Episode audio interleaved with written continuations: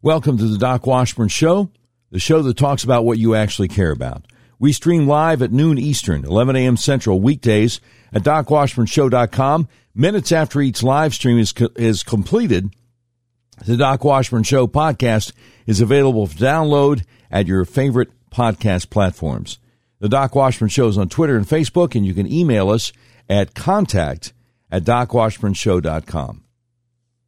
Now, this is episode 59 of the all new Doc Washburn Show. It's Tuesday, January 4th, 2022. Yes, I was fired by one of the biggest radio companies in America, Cumulus Media, simply because I refused their vaccine mandate. Yes, it's obvious the last U.S. presidential election was stolen. No, my old employer wouldn't let me say that on the radio. And yes, there's all kinds of evidence out there that a lot of people are having serious negative reactions to the vaccines. So this is a really different kind of talk show. We're unmasked, uncensored, and unfiltered.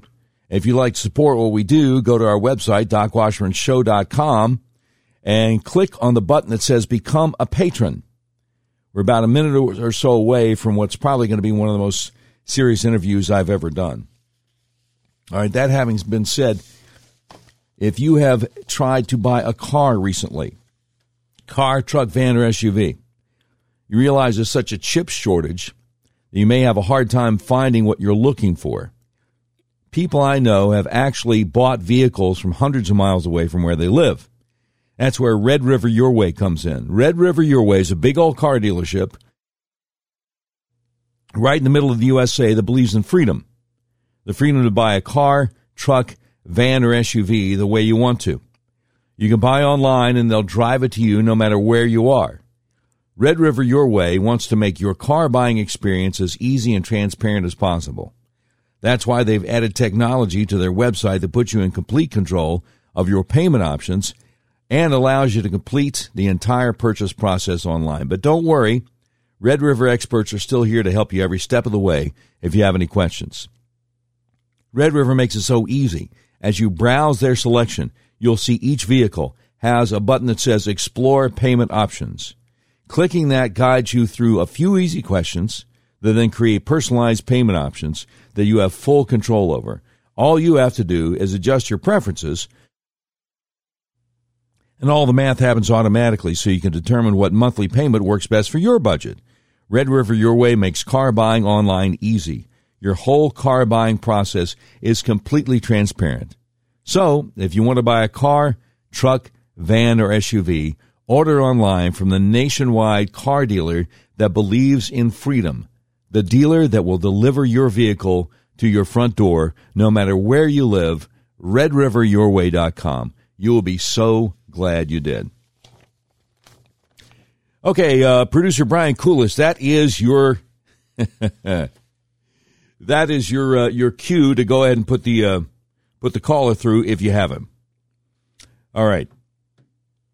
Now, while we're waiting for our caller, we have a uh, scheduled interview with Nick Searcy, international television and film star Nick Searcy, about his uh, his new remarkable movie, Capitol Punishment.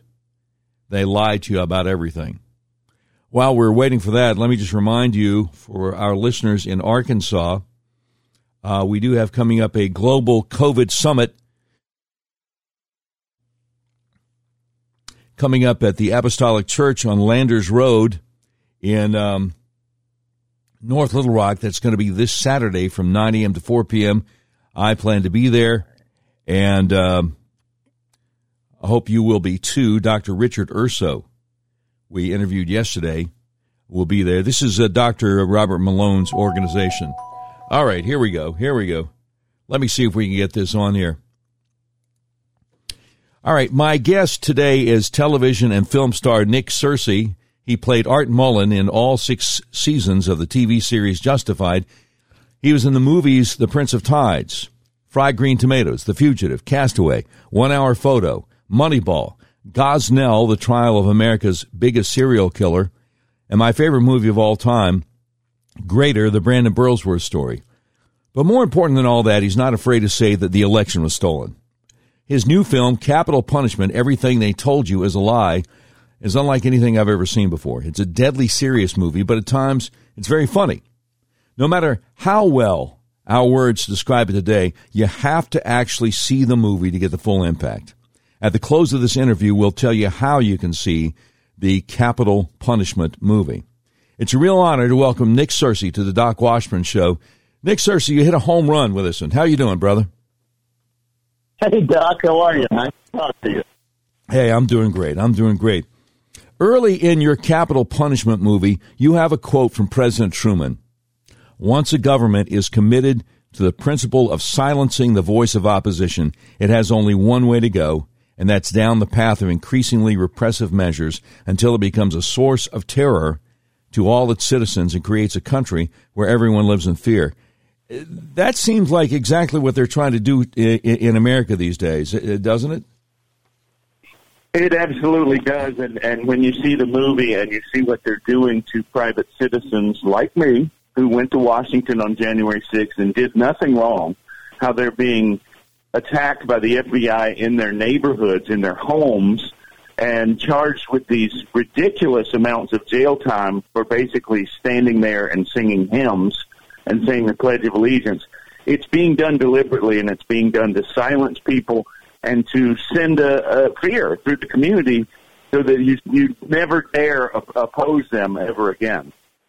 You know, it's interesting. You talk about uh, standing there singing hymns outside the Capitol. Somehow or another, that didn't quite uh, make any of the uh, the media reports. Um, you know, liberals always te- tell us the courts ruled against Trump election challenges over and over and over again. But you interviewed one of the greatest members of Congress of all time, Louis Gohmert from Texas. What did he ha- have to say about how the uh, the courts treated these election challenges? Well, they were all um, none of the courts that that they claimed that these sixty times he was rejected. They never heard the evidence. It was always done some uh, lack of standing there was a technicality that it was thrown out, and the case was never heard, so that the evidence was never presented. And it, it gives them the talking point that uh, the courts turned him down. Well, no, the courts rejected hearing the case. So, the, in, in fact, it's never been heard. Exactly, exactly. We're speaking with Nick Searcy about his new film about January 6th, capitol punishment. Uh, Nick, you spoke to one nonviolent patriotic American after another, sometimes whole families, about how the FBI has attacked them. What do you think the FBI is trying to do here? Well, by uh, by driving armored vehicles into these uh, suburban neighborhoods and and attacking these families, handcuffing thirteen year old girls, handcuffing a man's wife and his daughter. What they're doing is sending a message. They are trying to intimidate. This is this is a terrorist tactic, like you would see in the, the Taliban doing, to try to send a message to the community, not only to punish people that they are uh, that they are approaching, but to send a message to the community that these are bad people. You don't want to be like these people. And so, what happens to these uh, these people that they've they've uh, done this to? They not only face criminal charges, they're shunned by their community the people around them say, "Oh, those are bad, violent people over there," because if they weren't bad, violent people, our government wouldn't be treating them like they were serial killers. So they must be awful. So a lot of them lose their businesses. Some of them lose their homes. It's it's really a, a disturbing terror campaign that that unfortunately members of the community are carrying out in on the government's behalf. Yeah, I guess the idea is, look, if they weren't bad people, would the FBI send? you know, uh, a couple of dozen people in, in you know, at, at, daybreak with battering rams and breaking down doors and this kind of stuff. Um, and SWAT teams, I mean, they treat these people like they would be treating a drug cartel leader or a serial killer or, uh, you know, they, they just treat them, it, it's insane. Most of these people they should have been given a phone call. Hey, we'd like to talk to you about what happened on January 6th. Right. That would have been the reasonable way to do it. But no, they do it in this high profile, uh, terroristic way uh, in order to send the message. And the message seems to be uh, uh, being received loud and clear. Now, you also interviewed a lot of people who were at the Capitol last January 6th. Uh, one of them asked why the police were letting people in one side of the Capitol while fighting a raging battle on the other side of the Capitol. Has has there ever been any kind of answer to that? Because it's a pretty good question. Well, a lot of those facts are starting to come out. You know, uh, Julie Kelly at American Greatness has really been terrific about exposing all this. A lot of that stuff hadn't come out when we had to finish the movie, but it seems more and more like there was some orchestration going on here. That uh, there were a lot of FBI operatives in the crowd who, just like they did in the Governor Whitmer case, they infiltrated a group and then instigated the activity. And yeah. so on one side, the, the police are are fighting. You know, they're they're they're fighting this raging battle, and on the other side, they're being waved in. In fact, we we interviewed two 74 year old twin sisters who were there in the movie, and they basically saw people walking in and out of the Capitol. They went up, they asked the policeman that was there if it was okay if they came in, and he said yes. They went in, took a couple of pictures, we're in there for about five minutes, walked back out, and then three weeks later, the FBI's banging on their door. Wow. And calling them domestic terrorists. These two 74 year old twin sisters who, you know, could, could make you a nice cobbler, probably. It's, it's insane. Well, you know, you're talking about um, the possibility of um, federal agents in the crowd instigating, and you got a couple of clips of a guy named Ray Epps who was very, yeah. very vocal and uh, very, very, uh, you know, present on video the night before. He's like, we got to go into the Capitol, and people start yelling at him, Fed, Fed, Fed, because they believe he's a federal agent. And, you know, he was on FBI's Most Wanted about January 6th for several months. And then all of a sudden, uh, it's like uh, they expunged him, they took him out. We have no idea who you're talking about and everybody knows exactly who he is and exactly where he is. And so you see people like this who are not being uh, indicted, they're not being charged, they're not being arrested. Nobody's showing up at their homes, uh, you know, at, at, daybreak, battering down doors, and uh, and people are reasonably suspicious. Yeah, you have to ask why. I mean, Ray Epps is, like you said, he's on camera instigating violence. And it also came out that Ray Epps and his group went to the Capitol before Trump even finished his speech, which means that most of the over mil, uh, a million people, which is also another lie they tell you, they always say it's a few thousand people. Most most of the people we talked to said there's only over two million people there that day. Most of the people were still listening to the speech when Ray Epps and his gang were taking down the fences, taking down the restricted area signs, and breaking windows at the Capitol. And why have none of these people ever been charged? It, it, they removed the signs that said restricted area, and a lot of the people who the FBI charged with crimes, they're, charged with entering a, a restricted area. And most of them say, I didn't see any sign that said it was restricted, and that's because Ray Epps and other FBI operatives like him took those things down to entrap the people coming from the speech to the Capitol. It's outrageous. We're speaking with Nick Searcy, the new film about January 6th, Capitol Punishment. They lied to you about everything. Uh, Nick, J. Michael Waller, the Center for Security Policy, told you in your film that the FBI is engaging in psychological warfare. Um, well, I, you know, this is one of my prepared questions, and I guess you you kind of answered this already. I mean, when when they are making such a big public production in suburban neighborhoods um, about handcuffing not only dad, not only mom, but the 13 year old daughter, and, and breaking down the sliding glass door, I, I guess that's that's the epitome of psychological warfare. It absolutely is, and uh, another thing, that, detail this uh, man who um, had a, a box of pocket constitutions in his garage that he would carry with him sometimes and pass out to children or whatever. The FBI took these constitutions and laid them out on the floor of his garage and photographed them as if they were evidence. It's like they, wow. they're, they're trying to criminalize being a constitutionalist, and and this sends a message to to everybody. It's like, oh, those people over there waving those American flags, those people are dangerous. And that's the psychological torture. That's that's the cycle. That's the message that's being sent. Is if you if you are a patriot, you're dangerous. If you if you dare to stand up to the government and say, "I don't believe the election was legitimate," you need to prove to me that it is. Then that person is dangerous. That's treason. That's sedition. And nothing could be further from the truth.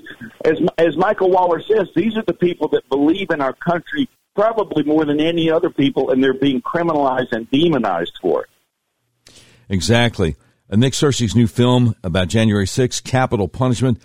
Um, Nick, could you please tell my listeners what is a color revolution? well, that's a bit over my pay grade. There's guys in the movie that explain it a lot better than I do. But basically, in a nutshell, what it is, it's a fake operation. Okay. It is something that is made to seem like it's one thing when actually it's another.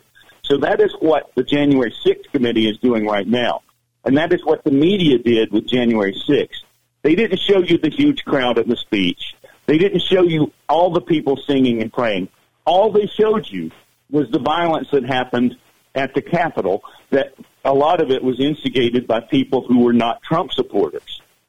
And Yeah. so it, by doing that, you uh, you you you basically are are telling the lie that all there was there, all that was there on January 6th were violent people, when in fact something completely other was going on. Yeah, absolutely. And um, not only did the media take it hook, line, and sinker, but I think a lot of the elected representatives, Republicans, uh, senators, and representatives uh, who might have been inside the Capitol at, at, at the time, uh, they bought it hook, line, and sinker. I think a lot of the Democrats knew what was coming and they were in on it. But uh, you, you got a lot of the um, uh, Republicans who were about to maybe challenge some electors from some states, all of a sudden, like, oh no, wait a minute, wait a minute, we got to back off of that. Uh, I know in my own situation, uh, there was an emergency memo that went out from the corporate vice president of programming, Cumulus Media. Uh, I used to do local talk radio for them in, in Little Rock, Arkansas, saying, "Look, we got to bring the country together. We got to we got to have peace uh, from here on out. If anybody says stolen election or stop the steal, you'll be terminated immediately." So Right. guys doing talk radio had to figure out, okay, so we got to figure out how to say the election was stolen without using those words, uh, because obviously the majority of our listeners uh, knew that was what go- was going on, but but everybody uh, bought into the uh, the hype and and what was going on wasn't really what was going on. Uh, Nick Searcy, some of the people. Well, I'm sorry. Go ahead. Say, Doc, it's Sure. also fear.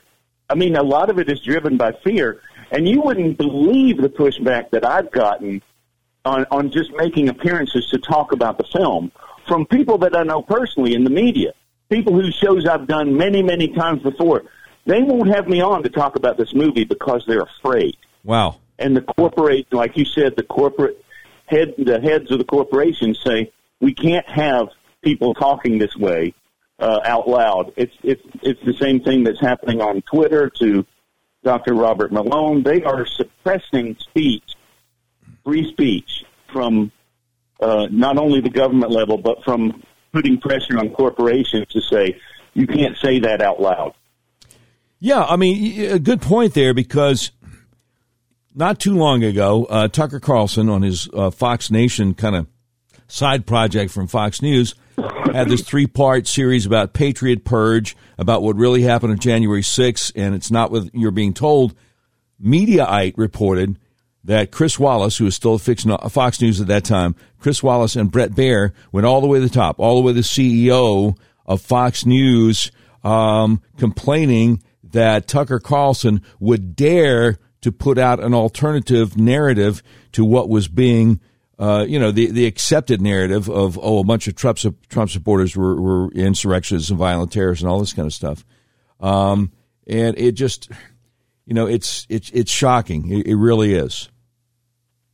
Yeah, they, they can't allow that, and and so in my case, what they're trying to do with me, Tucker Carlson's too big to ignore. Yeah. With our little movie, they can just they their strategy with us is not to try to refute anything that we say in the movie. They're just going to ignore it. They want to pretend it doesn't exist. I mean, frankly, if I'm making all this up, if all the stuff that I put in this movie is not true, Point it out. Prove it. T- tell me where I'm lying. Yeah. You know, tell me what I tell, tell me what I got wrong. But no, they just ignore it. They just say he's a conspiracy theorist. He's a nut. We can't have him on. So wow, wow, wow. Yeah, you got to see this movie. I'm going to tell you in a little bit uh, how to uh, how to watch uh, uh, Capitol Punishment. They lied to you about everything. Uh, Nick Searcy, some of the people you interviewed are facing nonviolent misdemeanor charges, but they're looking at the possibility of double digit sentences if they're found guilty. How is that even possible? Well, what is happening with a lot of these uh, def- the defendants, and you'll see this in the movie, most of these people are middle class people. They don't have 150 or 200 thousand dollars to invest in a legal defense. So what they do is they pile up these charges, and then they give them these court-appointed attorneys in Washington D.C., most of whom are Democrats, most of whom hate their guts, and so the court appointed attorneys are not really working for these defendants. They're working for the government, and they're trying to get these defendants to just cop a plea. They go to them and say, oh, if you just plead to this one felony, you'll only do six months, but if you go in front of a jury, you might do 28 years. Wow. And so it, it's tempting, you know, and so a lot of these people are being bullied into taking these, these plea deals. And it's so difficult to get an attorney to represent you in D.C. because it's not a state. This is another little known fact. The District of Columbia, you have to have a license to practice there. So if you're arrested for something in North Carolina and you know a really good lawyer, that guy can't represent you unless he's got a license to practice in D.C. So you have to have an attorney from Washington, D.C. to take your case.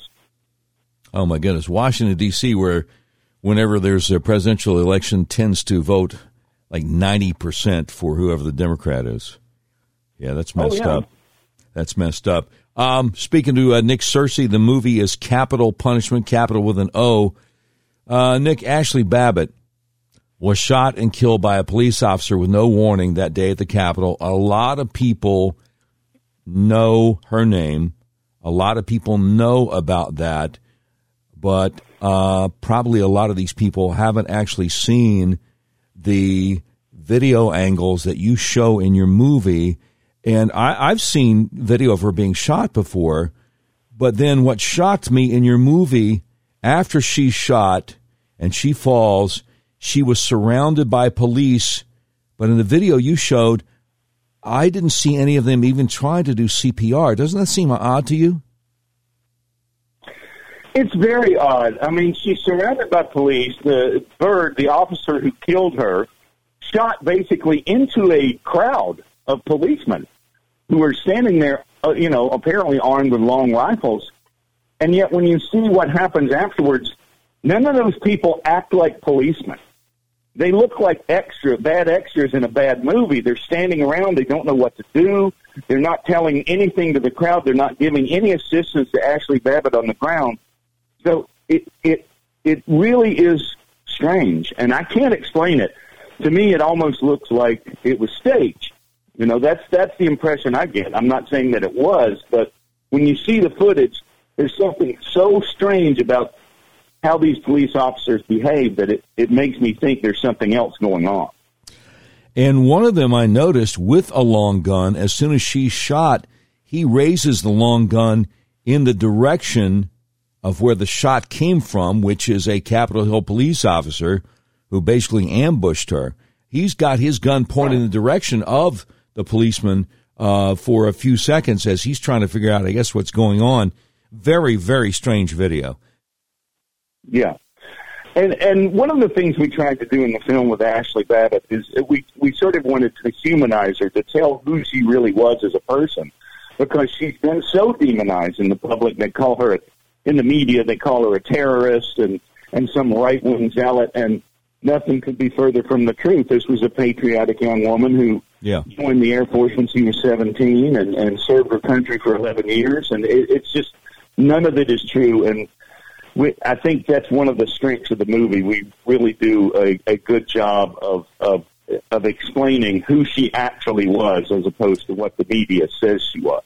Let me ask you about that. Yeah, because you did do a really great job of just letting Ashley Babbitt's widower, you know, her husband up until the time she was murdered by that police officer, just let him speak into the camera about his, about his wife and about that fateful day. Um, that must have been really rough for you and, and your crew. It's uh, it was rough for me. Yeah, I mean everybody. You know, my son worked on the crew uh, on this movie. My 21 year old son. And, you know, when you're 21, you uh, you, you you're not moved by that many things. and, and yeah, uh, everybody was was really, really, really in tears listening to Aaron talk about that. I mean, what a horrible thing. You you you, you know, your wife decides to go to Washington uh, for a protest, and you say, "I can't go. I got to work," but you know, have fun and to have to watch this happen to her on television. I mean, it's it's an incredible story and and very moving, and your heart goes out to Aaron Babbitt and and in the film, and and it's just uh, it's a it's it's the central tragedy to all this. You know, it's now coming out that Rosanne Boyland, another yeah. woman who died that day, who they claim died of a drug overdose, it's now coming out that she was actually beaten to death. And, and more and more, these, these things are, are coming out. The truth is going to come out. The government is going to continue to suppress it. They're going to continue to demonize people who try to tell the truth about it, but the truth is going to come out about what happened that day. You know, and, and Nick, there, there's no um, statute of limitations on murder. And I watched that that officer uh, Michael Byrd uh, being interviewed a few months ago. Very, very uh, sympathetic, um, pulling punches, soft soap interview Lester Holt did on NBC. And Michael Byrd, with this guy who has no animus to him whatsoever, Lester Holt, is nervous as a cat on a hot tin roof. I mean, if you had, uh, you know, a psychologist who looks at, uh, um, you know, behavior and stuff, this guy, his eyes are darting back and forth, left and right. He can hardly control himself. I mean, you know, I hope he'll eventually be held accountable. Coached. I'm sorry, he what? Was obviously coached. He was obviously coached. He was obviously told what he needed to say. Yeah. And he was trying to remember what it was that he was supposed to say. But if you look at the film, we show the whole two minutes. Officer Byrd has that gun up and pointed at that window long before Ashley Babbitt even gets there. It's up for like 30, 45 seconds. He's just pointing at it and it's like he's already determined that he's going to shoot anybody that shows up there as as he probably was instructed to do. And when he shoots her, there's no verbal warning. He doesn't say stop, get down. He gives her no warning whatsoever. He just shoots her. And they had to cover that up because I think he was given orders by somebody higher up, and so they have to trot him out on television and try to make it seem like he did nothing wrong and and actually try to make him a hero because they're covering up who actually told him to do that. And and you know now that you mention it, before she gets up to that window, um, there are people um, violently slamming and trying to break these double doors with windows in them. This is before Ashley Babbitt gets up in the window, and uh, Nobody stops them. Their cops stand around all over the place on the other side. Nobody tries to stop them. Uh, you know, Officer Byrd's not going to shoot them. It's just this predetermined, okay, whoever you get up on the window, that's who I'm going to shoot. And now that you mention yeah. it, it's just one of the weirdest things I've ever seen in my life. And one of the people that was breaking those windows there was a BLM activist named John Sullivan. Yeah. Uh, when Christopher Wray goes before Congress and says we have no evidence of BLM presence, the guy who filmed Ashley Babbitt's murder yeah. was a BLM activist, a known BLM activist. I'm just some actor from Burbank. I found out that there was a BLM activist there. How can Christopher Wray not know it? He's lying. Yeah, he is. He is.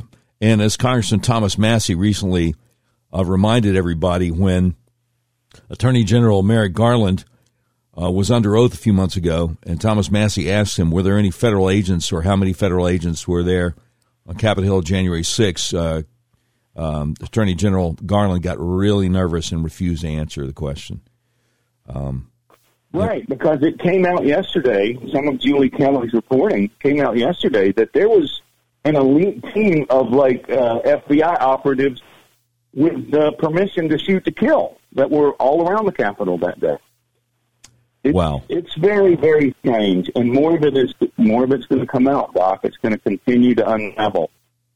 Amen. Well, I tell you what, um, Nick Searcy, God bless you for doing this movie and setting the stage. And, and who knows? I mean, maybe there will be a, a part two at some point. But I would, I would urge everybody within the sound of our voices to go to the website. Uh, give everybody the website so they can see the movie. Capitolpunishmentthemovie.com. That's capital with an O, capitolpunishmentthemovie.com. You can order it, stream it, or you can order a DVD. And uh, yes, please just watch the film. It's not even that partisan. It's really a film about the victims of that day.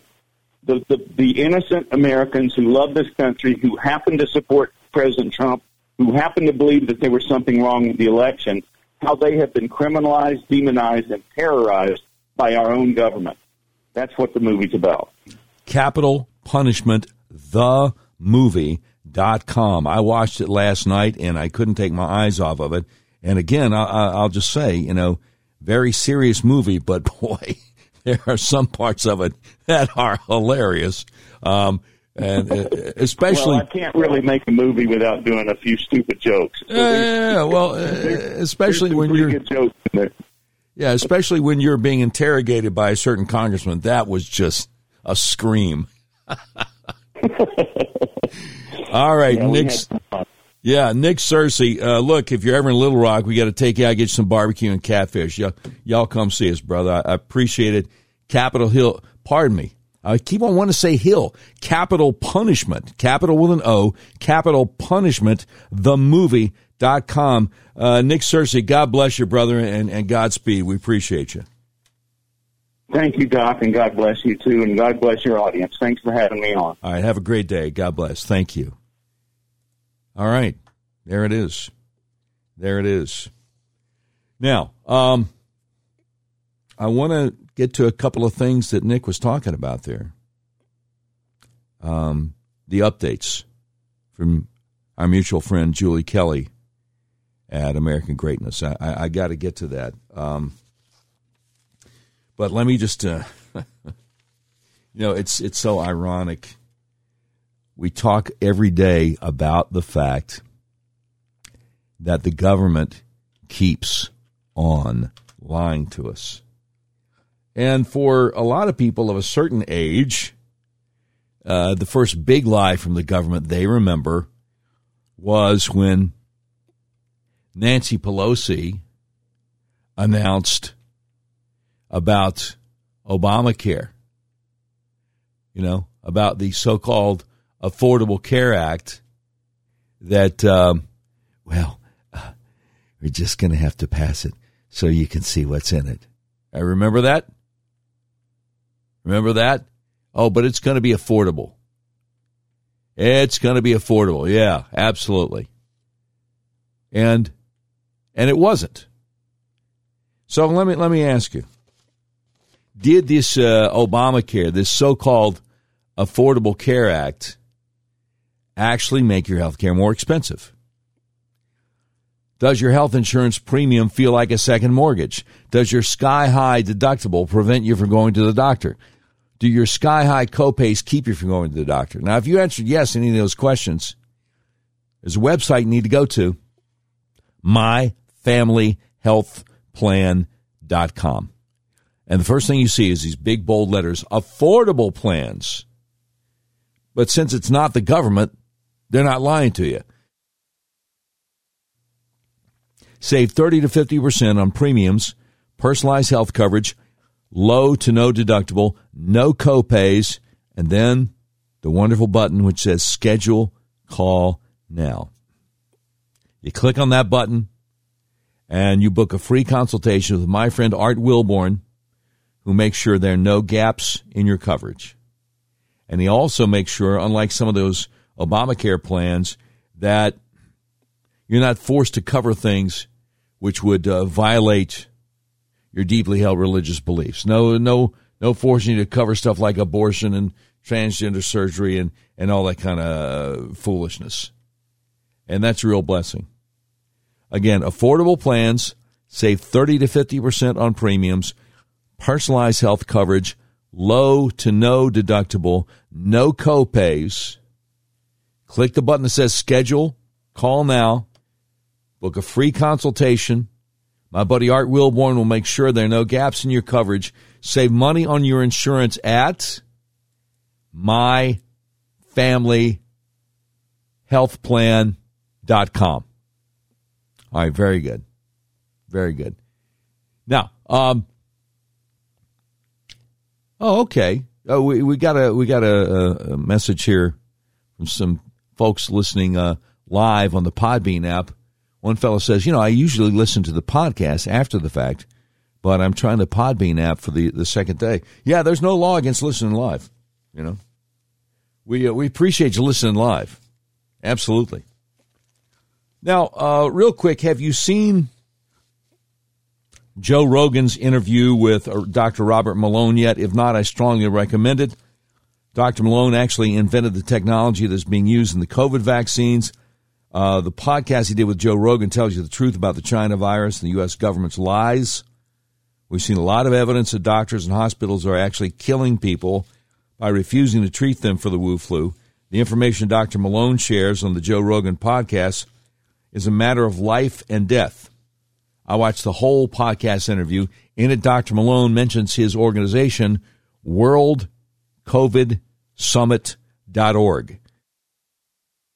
Now, a number of the doctors associated with Dr. Malone are going to be hosting the latest World COVID Summit this Saturday, 9 to 4 at the Apostolic Church on Landers Road in North Little Rock. If you're in the area, plan to join us. Tomorrow, I'll be interviewing one of these doctors, one that Dr. Malone actually told Joe Rogan about. His name is Kirk, Kirk Milhoan, his hospital, the only one on the island of Maui, apparently kicked him out for saving people's lives with ivermectin. So don't miss that tomorrow at um, noon Eastern, 11 Central. All right, now, let me get to uh, what Nick Searcy was alluding to towards the end of our interview. Julie Kelly over at AmericanGreatness.com. Well, it's amgreatness.com. Stands for American Greatness. Has a new article out. One year later, more lingering questions about January 6th. And she says a bombshell report just published in Newsweek magazine details an in depth secret operation conducted by the Justice Department before and during January 6. Contrary to the lamentations of FBI Director Christopher Wray that he wished his agency had had better resources to prevent the Capitol breach, hundreds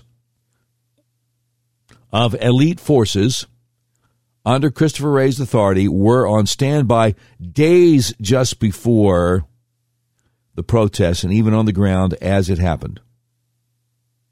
Newsweek magazine has a big expose about it. The shadowy commandos stationed at Quantico, home of the FBI Academy, on January 2nd, 2021, included the FBI's hostage rescue team and SWAT teams.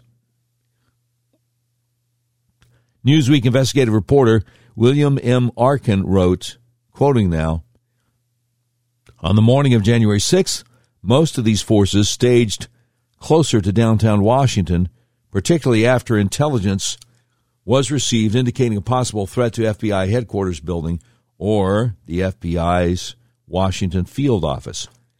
FBI tactical teams arrived on Capitol Hill early in the day to assist in the collection of evidence at sites, including the Republican and Democrat Party national headquarters, where explosive devices were found.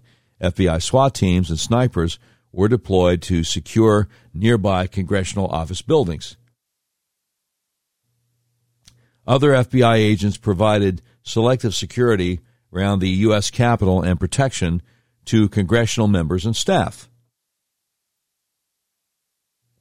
An FBI tactical team according to the report, entered the building immediately after protesters did, which was shortly after 2 p.m. January 6. Now, to the casual reader, news that the nation's top law enforcement agency prepared ahead of time to combat possible violence on January 6 tends to be reassuring.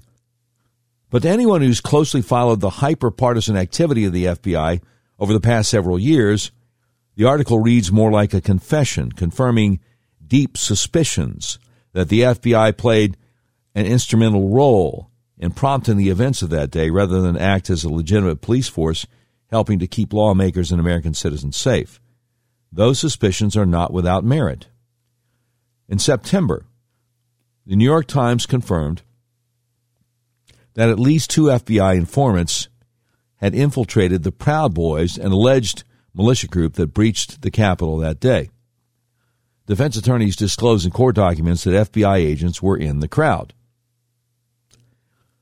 The Justice Department's scandal ridden prosecution of several men charged with conspiring to kidnap Michigan Governor Gretchen Whitmer in 2020 continues to reveal disturbing details of how the FBI concocted the plot in the first place and managed every aspect of the plot until the end. More than a dozen informants and undercover agents executed the scheme, one FBI asset per each defendant. Prosecutors continue to tie the kidnapping plot and January 6th together, a legal strategy that could backfire big time for federal prosecutors. And more importantly,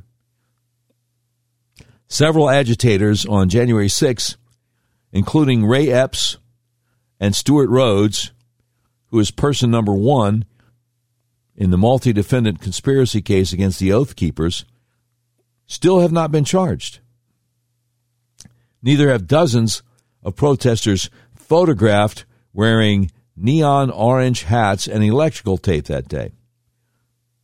So, as the nation approaches the one year anniversary of what Democrats and the Biden regime insist was an attack as grave as 9 11, the top unanswered question is what did the FBI do and when did it do it? At least one Republican congressman has already confronted Attorney General Merrick Garland about the FBI's involvement on January 6th, playing a recording of Ray Epps on the night of January 5th. We talked about this in my interview earlier with Nick Searcy and on two other occasions on January 6th, when Ray Epps implored people to go into the Capitol. U.S. Representative Thomas Massie, Republican Kentucky, asked Attorney General Merrick Garland what he knew about his department's participation in the Capitol protest. Quote, Can you tell us without talking about particular videos how many agents or assets of the government were present on January 6 whether they agitated to go into the Capitol, and if any of them did, unquote. Merrick Garland, citing privacy concerns about an ongoing investigation, refused to answer. But Republicans have a duty to insist on getting the answers. The FBI is a corrupt body that has lost the trust of many Americans including Republicans who've historically supported the Bureau. If the FBI infiltrated political groups months ahead of the protest, orchestrated travel plans, and instigated criminal behavior, as the FBI apparently did in the plot to kidnap Michigan Governor Gretchen Whitmer, the American people deserve to know. I mean, more questions demand answering. More questions demand answers, including why does the government continue to conceal 14,000 hours of surveillance video taken inside and outside the Capitol building on January 6? If the so called attack was indeed an act of domestic terror, as FBI Director Christopher Wray concluded, the public should see every minute of the footage. Indeed. Instead, the Justice Department continues to petition the court to keep every clip under a protective order with limited access even to defendants and their attorneys. Another question that demands an answer. Who planted the alleged pipe bombs outside the headquarters of the Republican National Committee and Democrat National Committee on the evening of January 5th. That scare prompted the first set of evacuations just as Trump finished his speech at the ellipse the next day. Considering the excessive powers the FBI has used to hunt down Capitol trespassers, including geofence warrants to collect cell phone data of everyone in the city that day, it's inexplicable that the perpetrator, who allegedly planted the bombs in front of the DNC and RNC headquarters, has not been caught and charged unless, of course, the perpetrator was a Fed himself. Another question that must be answered Who gave the orders to D.C. and Capitol Police to actually assault protesters with explosive devices such as flashbangs, pepper balls, rubber bullets, and chemical spray? The unwarranted attacks led to most of the confrontations between police and protesters, resulting in more than 100 charges of assaulting police officers against Capitol protesters. At the same time, the government is concealing the names of officers involved in the alleged attacks, contending that they are crime victims, these police officers, they're crime victims and require privacy. Another question that must be answered Who are the officers who beat, punched, stomped, and maced women inside the Lower West Terrace Tunnel that afternoon? One of the women Victoria White faces numerous criminal charges, but her brutal attackers have not been identified or charged. In any other case of police brutality, the names of the officers would be released almost immediately. But once again, the rules are different for January 6. Another question that must be answered where is the report on the internal investigation into Michael Byrd, the Capitol cop who shot and killed Ashley Babbitt and who remains on the force to this day. Another question which, which must be answered. Who are the officers who let hundreds of people into the building that afternoon? Another question which must be answered. Why did House Speaker Nancy Pelosi and D.C. Mayor Muriel Bowser reject offers for thousands of National Guard soldiers to assist with security on January 6. Last but not least, to the questions which must be answered where is the full autopsy report on Rosanne Boyland, one of two women who died on January 6? The D.C. coroner claimed she died of an accidental drug overdose, but video and eyewitness accounts support a more sinister culprit that police contributed to if not caused, Rosanne Boyland's death at the age of only 34 years old. Capitol Police officers Aquilino Gonell and Harry Dunn testified that they handled her body before she was officially pronounced dead that evening around 6 p.m. What did they do to her? Unfortunately, with a few exceptions, Republicans in Washington have shown no appetite for exposing the truth about January 6th. Republican senators have remained completely silent except to go along with the narrative of a so called armed insurrection, and only a handful of Republican House members have called out the Justice Department's abusive investigation and political prison. Democrats have the upper hand for now. If Republicans take over Congress next year, they must demand a full investigation under a new January 6th Select Committee. If the Capitol protest was, as it increasingly appears, an inside job, the American people are entitled to know the truth. Yeah, they are. That's Julie Kelly over at amgreatness.com, article entitled One Year Later More Lingering Questions About January 6th. Now, she dropped that article yesterday this morning already, she's dropped a new article, which is much shorter. Poll Most Republicans distrust the FBI.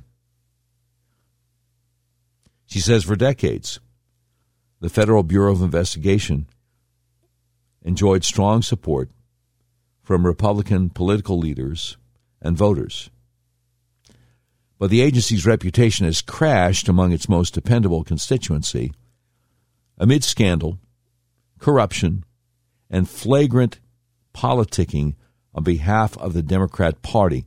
A Rasmussen poll released today shows that 57% of Republicans hold an unfavorable view of the FBI. 47% of all likely voters surveyed at the end of December viewed the FBI unfavorably. As if to prove the Bureau, the Bureau has become the jackboots of the National Democrat Party, rather than a nonpartisan law enforcement agency, a whopping 63% of Democrats have a favorable opinion of the FBI. Okay, now, in a question that cribbed an accurate accusation made by Trump loyalist Roger Stone, 64% of Republicans agreed with a statement that a group of politicized thugs at the top of the FBI who are using the FBI as Joe Biden's personal Gestapo. Overall, 46% of those polled agreed with Roger Stone's sentiment. Now, Christopher Wray gets poor marks from Republicans. 61% say Wray, appointed by Donald Trump in 2018, is influenced by Joe Biden and not independent of the administration. 50% of all voters and 35% of Democrats believe Christopher Wray takes his marching orders from the White House. Over the past several years, under the leadership of James Comey, Andrew McCabe, and now Christopher Wray, the FBI has torched its credibility among the majority of Americans. Jim Comey opened Crossfire Hurricane, a counterintelligence probe into the Trump campaign based on imaginary Russian election collusion in 2016. Comey used as evidence before a secret court a dossier of false political propaganda sourced by a foreign agent paid by the Clinton campaign and the Democrat National Committee. Text messages between top agents involved in the probe showed open contempt for Donald Trump and his voters. Andrew McCabe lied three times to FBI investigators about his role in leaking classified information. An FBI lawyer and Clinton campaign attorney also have been charged with perjury related to Crossfire Hurricane. A special counsel continues to investigate the probe's origins and those involved. Aside from the investigation into Trump and his campaign, which came up empty handed after special counsel Robert Mueller found no evidence of collusion after a two year witch hunt, the FBI has created more image problems for itself. James Comey announced in July 2016 that Hillary Clinton would not be charged for destroying her email server, which was evidence under congressional investigation at the time. FBI field offices ignored for over a year serial sexual abuser Larry Nassar, the head doctor for the women's Olympic gymnastics team, who molested at least 300 girls and women, including gold medalists. But more than a dozen FBI investigators were quickly deployed to a NASCAR speedway in 2020 to find out if someone hung a noose in the garage of one of the sport's only black drivers. The agency concluded no crime was committed. More recently, the agency is under scrutiny for its suspected role in the events of January 6. Suspected assets, including Ray Epps and Stewart Rhodes, the founder of the Oath Keepers, have not been charged a year later. Fueling speculation, both men acted at the behest of the FBI. The New York Times confirmed FBI informants infiltrated the Proud Boys, an alleged militia group that breached the building on January 6th. When pressed by Representative Thomas Massie last year to explain how many FBI agents and informants were involved in the Capitol protests, Attorney General Merrick Garland refused to answer. And the Justice Department's case against several men accused of planning to supposedly kidnapped Michigan Governor Gretchen Whitmer from her vacation cottage in 2020 is falling apart. The plot involved at least a dozen FBI informants, including one who committed at least two crimes while helping the FBI execute the scheme and undercover agents. The top agent overseeing the FBI concocted caper in Michigan, was fired after he was arrested for assaulting and attempting to strangle his wife after a swing, swingers party last summer. Two other FBI agents have been removed from the government's witness list amid charges of moonlighting and perjury. Defense attorneys in court filings have made a strong case of FBI entrapment. With January 6 trials set to begin next month, the American people will discover more evidence of FBI involvement in the protest. It's unlikely those revelations will help the FBI restore its lost credibility. I uh, I don't know how to say this, but um, well, when I did local talk radio in Little Rock, Arkansas, in the late summer of 2018, we had a uh, a listener who worked at the airport in Little Rock who called us and said, I don't know what's going on, but there are a whole lot of federal agents out here at the airport loading hundreds of boxes of documents onto a big jumbo jet owned by the Department of Justice, and it's headed back to uh, Washington, D.C. And they did it twice, two plane loads in like two or three days. And um, a few months later, in December of 2018, when most people had gone home from Washington, D.C. for the Christmas break, then Congressman Mark Meadows had some sort of a subcommittee hearing in Congress. Jim Jordan was also there and they interviewed a couple of guys, uh, Moynihan and Doyle. Now, Moynihan and Doyle, one of whom was a former federal agent himself, they both had companies that um, investigate 501c3s. And um, they started talking about that day a few months earlier when federal agents were loading boxes of documents onto a jumbo jet owned by the Department of Justice. And they were doing it at the Little Rock Airport. And when I found out about that, my antenna really went up because I'm like, wait a minute. They're confirming what we thought because we figured when we got the call a few months earlier, where did they get those boxes of documents? I mean, certainly it wouldn't be the boll weevil eradication board in Arkansas. I mean, it would have to be the Clinton Foundation, right? I mean, if it wasn't the Clinton Foundation, where what what could it be?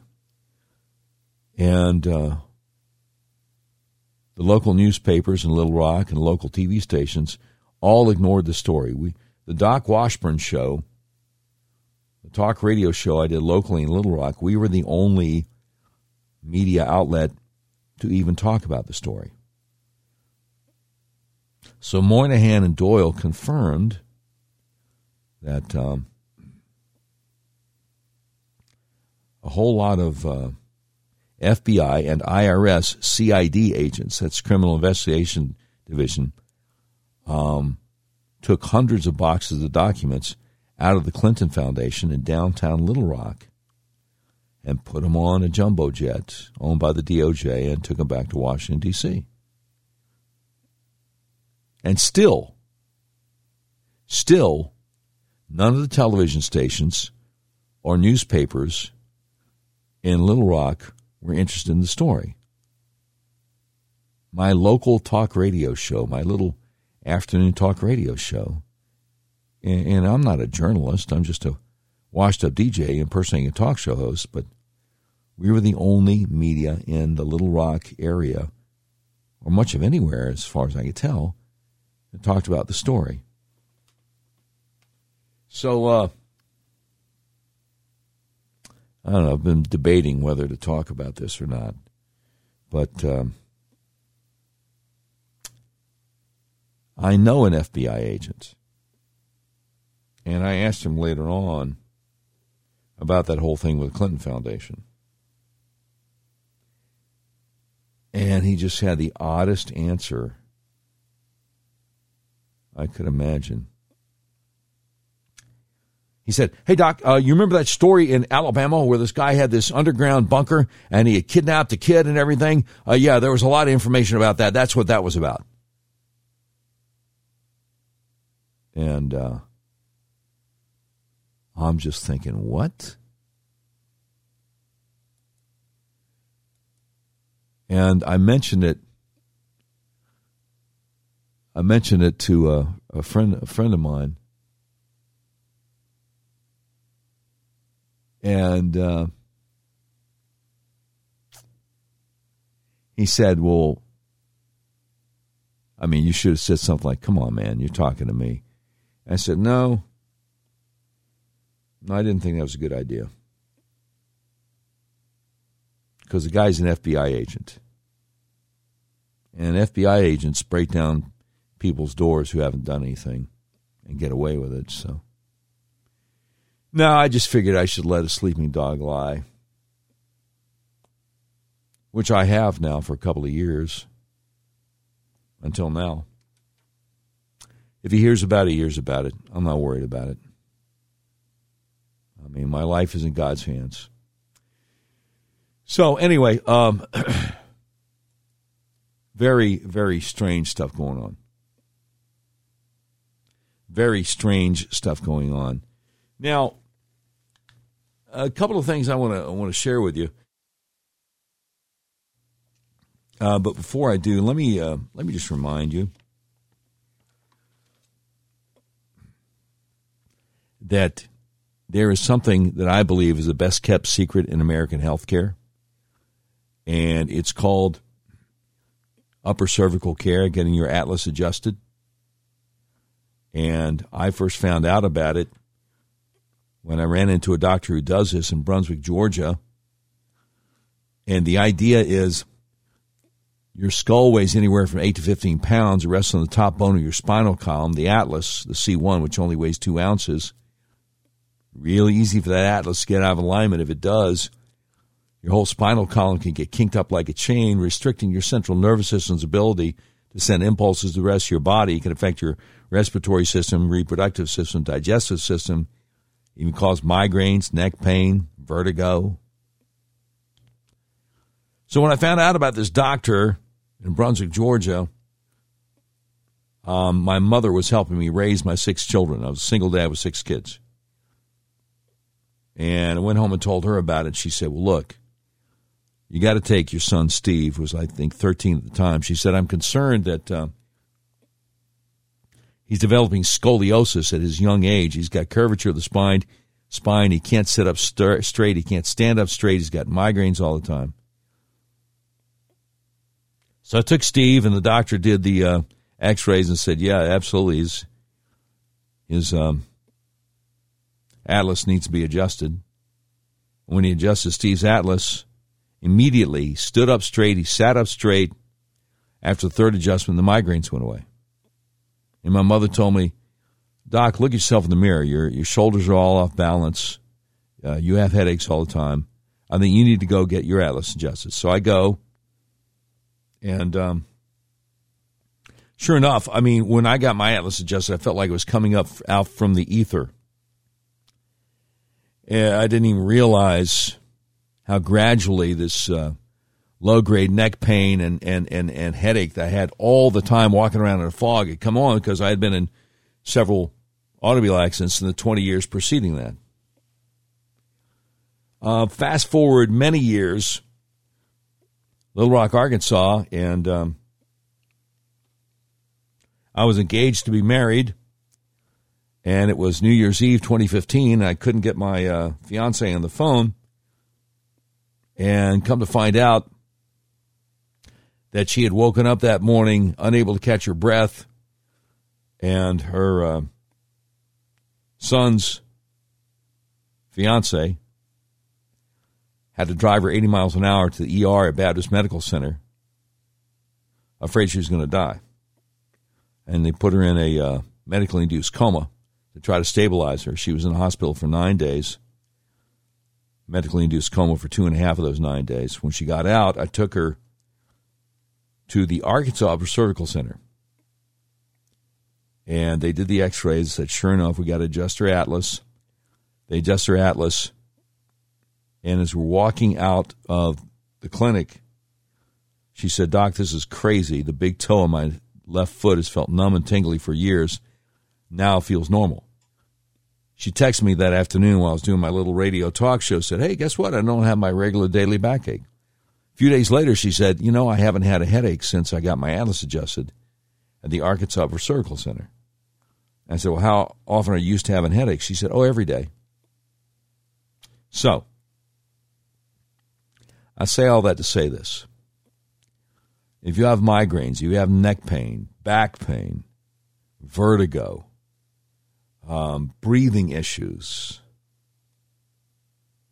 and you're in the Arkansas, central Arkansas area, you really ought to call my friends at the Arkansas Cervical Center, 501 279 2009, for a free consultation to see if you need to get your atlas adjusted.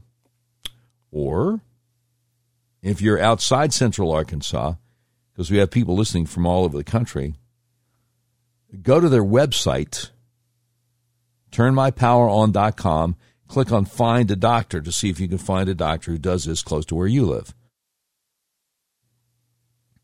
They've helped me. They've helped my wife. They've helped so many people.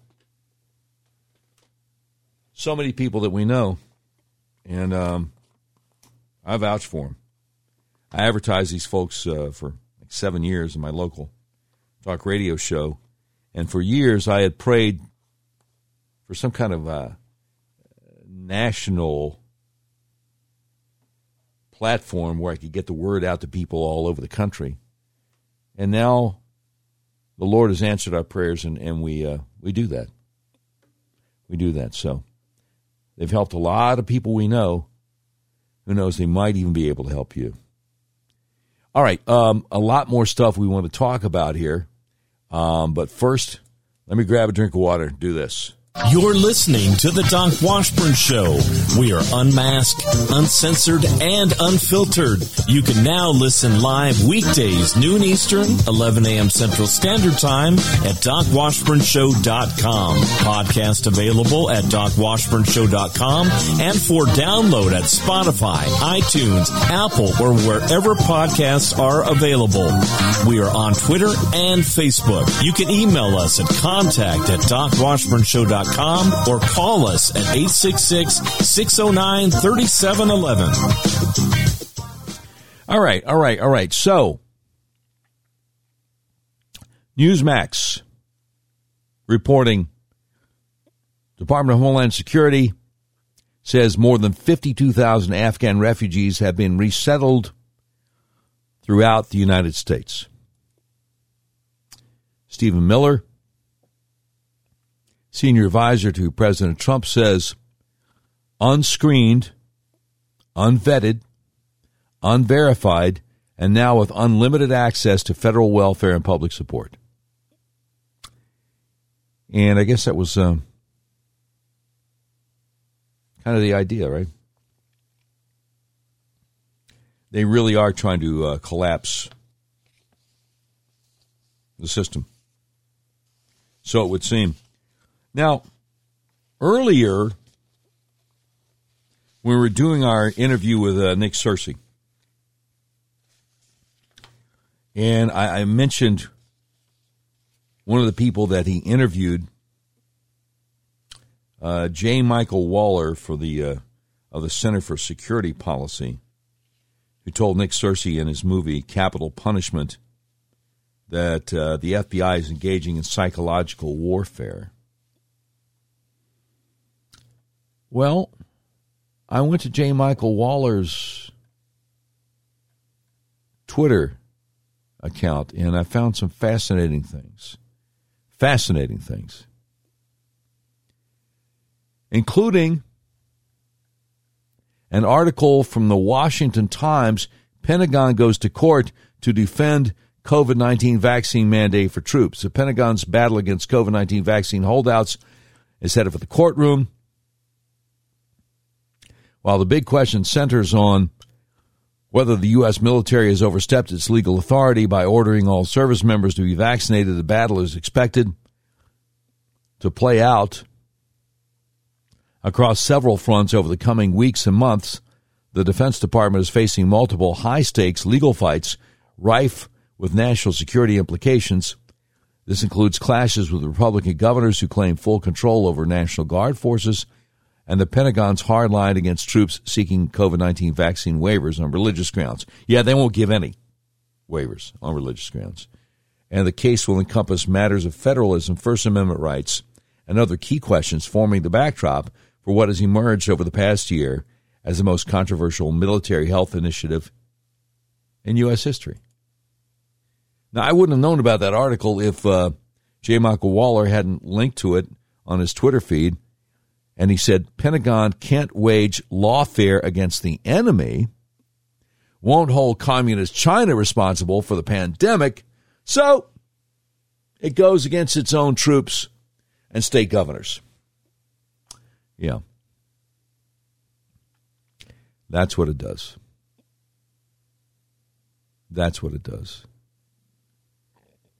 And J. Michael Waller also says Here's proof that the Chinese regime is institutionally responsible for the global pandemic because it prevented the truth from getting out in time and distorted the truth ever since.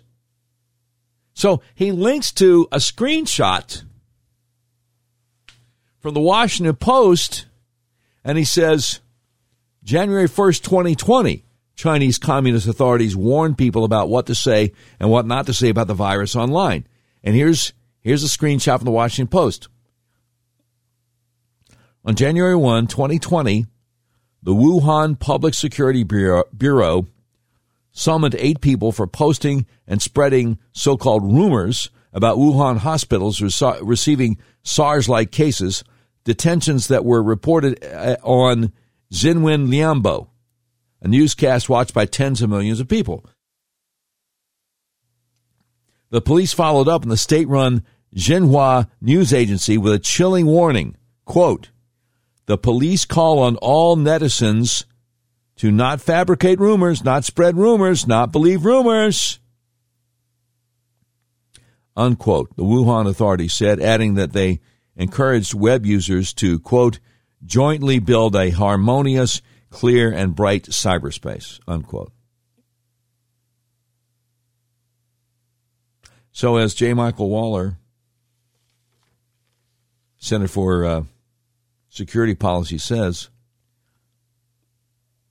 two years ago, New Year's Day 2020, Chinese Communist uh, authorities warned people about what to say and what not to say about the virus online. And then he links to the article from thehill.com. Twitter permanently suspends Marjorie Taylor Greene's account over COVID 19 misinformation? No, it's not misinformation. It's not misinformation. See, Twitter permanently banned U.S. lawmakers for saying unauthorized things about the virus. Unauthorized things. Yeah. So Marjorie Taylor Greene, of course, says Twitter's an enemy to America can't handle the truth. That's fine. I'll show America we don't need them. It's time to defeat our enemies. Amen. Absolutely. Absolutely. All right. Um, one of the things that I always try to remind myself of is I don't uh, I don't ever want you to say why didn't you warn us? Why did you keep that from us? Okay? I want to get the word out. So Dr. Malone was talking on the uh, Joe Rogan podcast, Dr. Robert Malone, about mass formation psychosis. And uh, he's got a little article here over at his Substack. Substack is a place where people can uh, write their own columns. And as far as I know, they don't get censored. You know, it's not like Facebook or Twitter or Instagram or YouTube or Google. They can just kind of speak the truth. And I don't know how they get away with it. But anyway, mass formation psychosis, subtitle, or mass hypnosis, the madness of crowds. And Dr. Malone says, as many of you know, I have spent time researching and speaking about mass psychosis theory. Most of what I have learned has come from Dr. Mattias Desmet, who realized that this form of mass hypnosis or the madness of the crowds can account for the strange phenomenon of about 20 to 30 percent of the population in the Western world becoming entranced with the noble lies and dominant narrative concerning the safety and effectiveness of the genetic vaccines and both propagated and enforced by politicians, science bureaucrats, pharmaceutical companies, and legacy media. What one observes with the mass hypnosis is that a large fraction of the population is completely unable to process new scientific data and facts demonstrating that they have been misled about the effectiveness and adverse impacts of mandatory mask use, lockdowns, and genetic vaccines that cause people's bodies to make large amounts of biologically active coronavirus spike protein. These hypnotized by this process are unable to recognize the lies and misrepresentations they are being bombarded with on a daily basis and actively attack anyone who has the temerity to share information with them, which contradicts the propaganda that they have come to embrace. And for those whose families and social networks have been torn apart by this process, and who find that close relatives and friends have ghosted them because they question the officially endorsed truth, so called, and are actually following the scientific literature, this can be a source of deep anguish, sorrow, and psychological pain. It is with those souls in mind that I included a discussion of the mass formation theory of Dr. Mattias Desmet during a recent talk I gave in Tampa to an audience of about 2,000 people. As I looked out into the audience and spoke, I could see relief on many faces and even tears running from the eyes of stoic men. Unknown to me, someone recorded the speech and appended the vocal track to a series of calming images of natural landscapes producing a video that has gone viral throughout the world. A link to the video, as well as some notes to clarify and supplement the talk, are embedded in this article. Many have told me they find it very healing. I hope it may help you also. He says a brief overview of mass formation, which was developed by Dr. Mattias Desmet. He's a psychologist and statistician. He's at the University of Ghent in Belgium. I think Dr. Mattias is onto something about what is happening, and he calls this phenomena mass formation psych- psychosis. So when he says mass formation, you can think of this as equivalent to crowd formation. One can think of this as crowd psychosis. Now, the conditions to set up mass formation psychosis include lack of social connectedness and sense making, as well as large amounts of latent anxiety and passive aggression.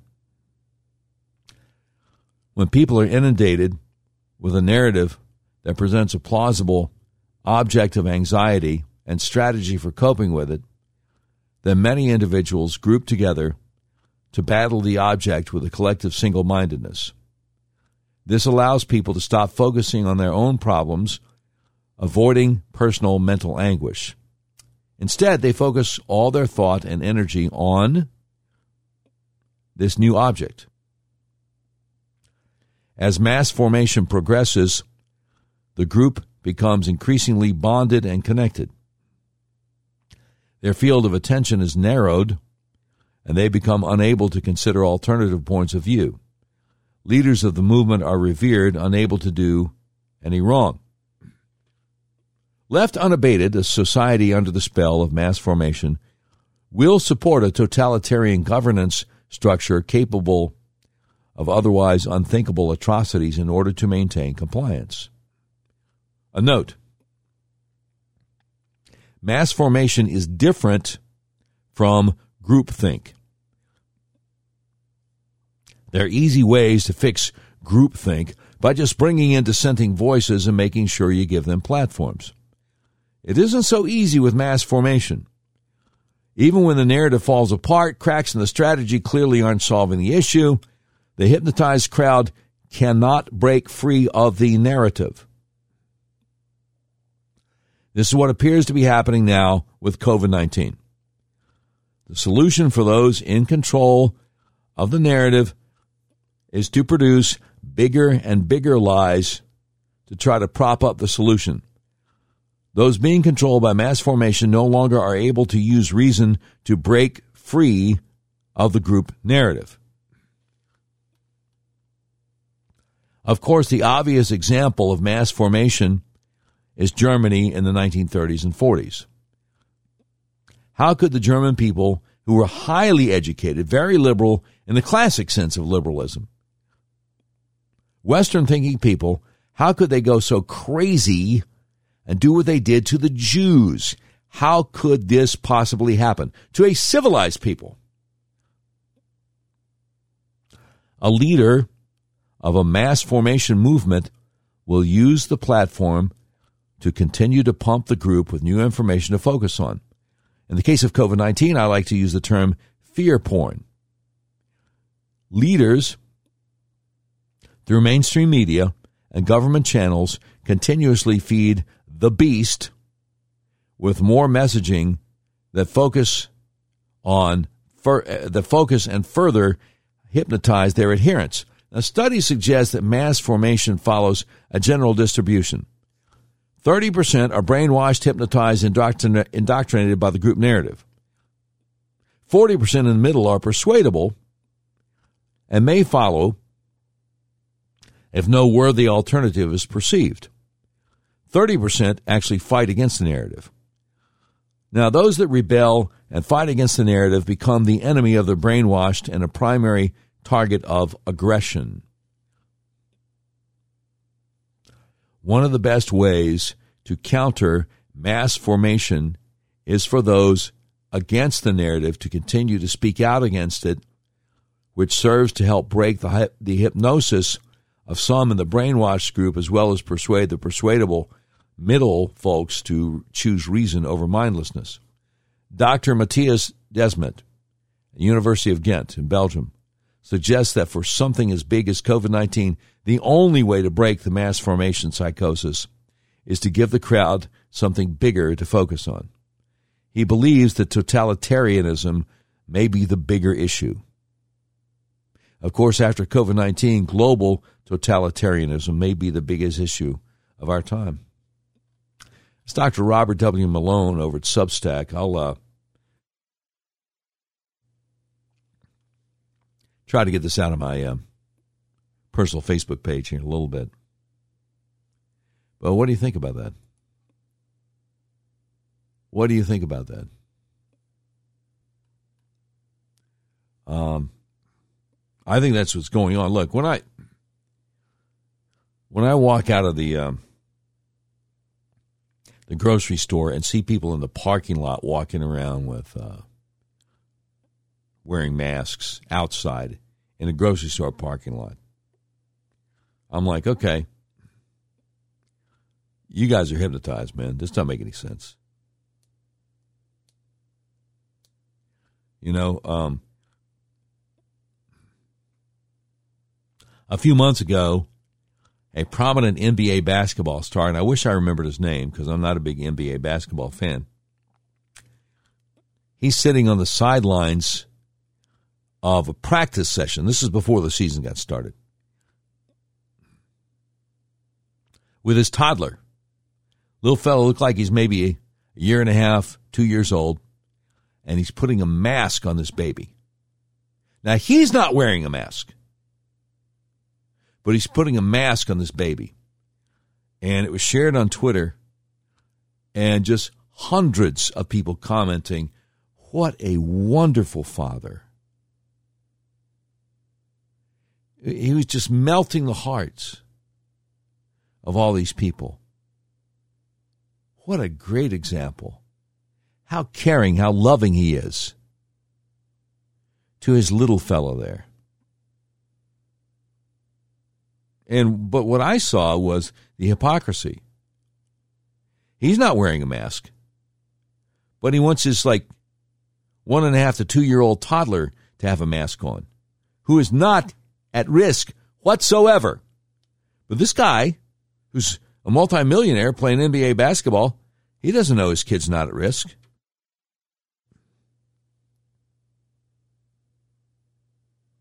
because he's hypnotized. He's a young man, thinks he's invulnerable.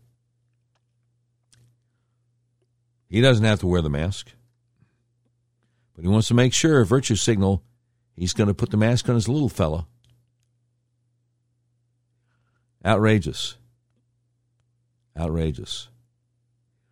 Uh, somebody uh, commenting here on the Podbean Live app says, um, what are the chances you would ever get to guest host for Mark Levin again?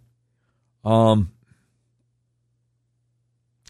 well, I'm sure it wouldn't be a problem for Mark. Mark Levin and I always got along just so well. He treated me he treated me really well. However, comma, the problem is he's syndicated by a, by a company called Westwood One, which is owned by Cumulus Media, which is the company that fired me. So I kind of doubt corporate would allow it. But uh, Mark Levin's a great guy, and we got along just just famously.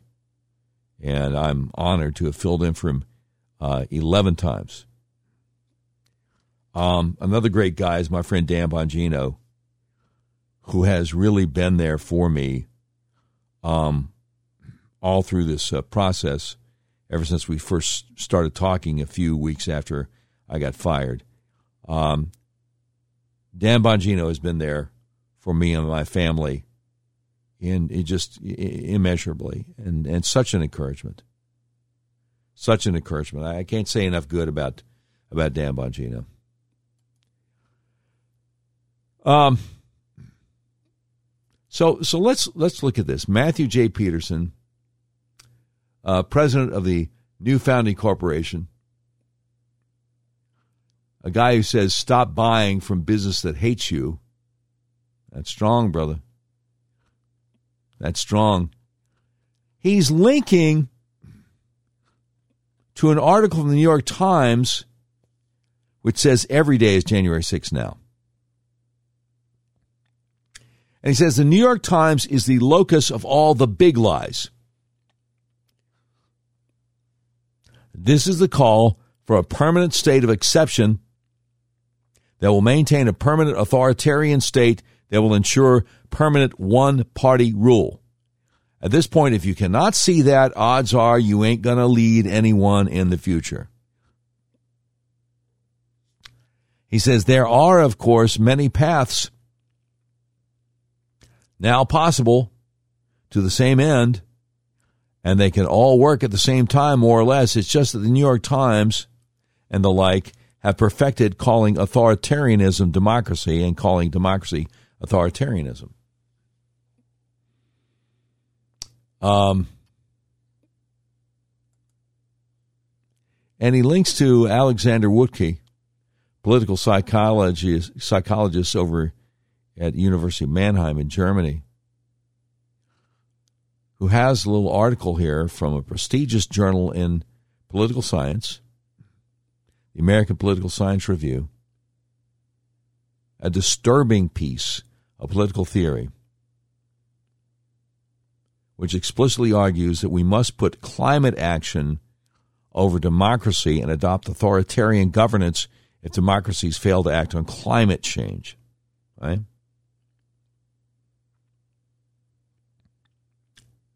And see, this is the problem.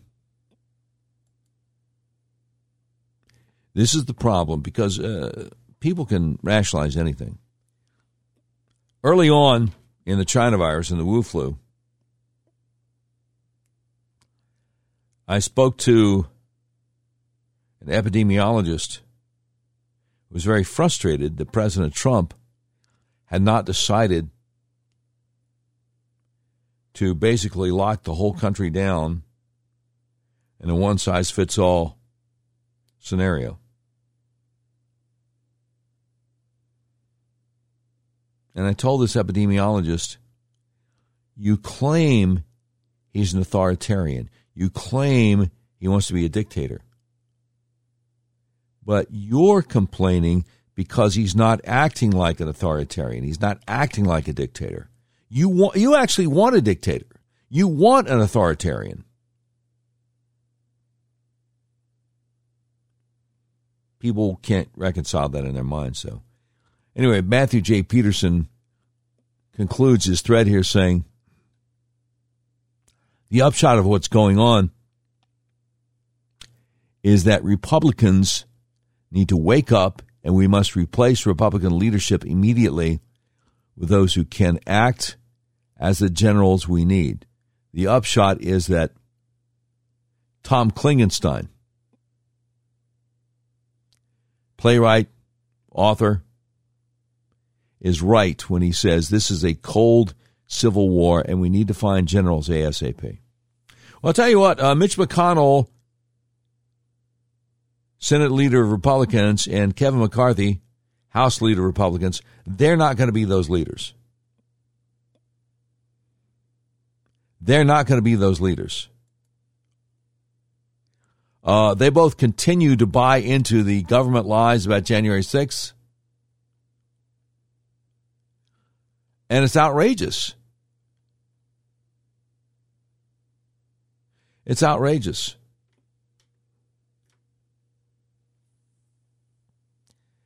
Kevin McCarthy refuses to uh, do anything about uh, Liz Cheney. Won't stand up for uh, Marjorie Taylor Greene. And it's outrageous. Now, Robert F. Kennedy Jr. has some things to say about the uh, totalitarianism that they're trying to foist upon us and uh, be patient with him. He has some sort of uh, medical issue with his larynx where he has a very difficult time talking. But it's worth listening to this minute and 44 seconds of what he has to say is that every power that government acquires using this pandemic as a pretense, it will ultimately abuse to the maximum effect possible. And this is just a rule that is as certain as gravity. The third thing that you need to know is that nobody has ever complied their way out of totalitarianism. Every time you comply, the demands will get greater and greater. We need to resolve uh, here and now. This is the hill that we need to die on. They have come for our jobs. They've come for our transport. Now they're coming for our children. And we have an obligation as parents to protect them. There has never been a government in history that has told its people we are going to demand that children sacrifice themselves and take risks to save old people. It's always the other way around. The old, the mature, the adults always put themselves at risk to protect their children. This is an ethical issue. It's a moral issue. It's an issue of character for each of us. And it's an issue about the preservation of democracy and public health. We all need to stand up now and do everything that we can to block these power plays by authoritarian powers within our society that are trying to steal from us the health of our children. Wow. When you hear a guy like that say you cannot comply your way out of totalitarianism, they'll just keep making it worse. The more you comply, the more they'll come down on you. I mean, what, what do you, what do you think when you hear that? We are uh, in in dangerous territory as a country. Dangerous territory. And um, I hope and I pray that we'll be able to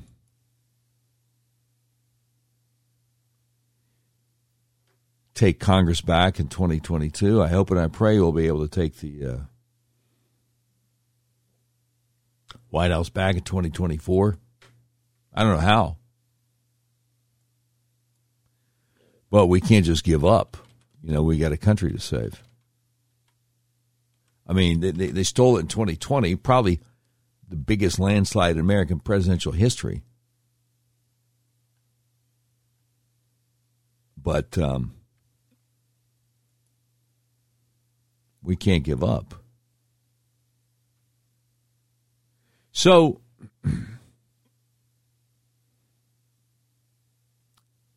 And there are a number of Republicans, in name only, rhinos, who, uh, when you talk about the stolen election, they just they sneer, they mock. But let me ask something. So we saw impromptu, miles long Trump motorcades, Trump parades in deep blue areas like Beverly Hills, California, and New York City. We saw the overwhelming crowds for Trump. We saw Biden couldn't attract a crowd even if he had Barack Obama campaigning with him, even if he had John Bon Jovi uh, campaigning with him.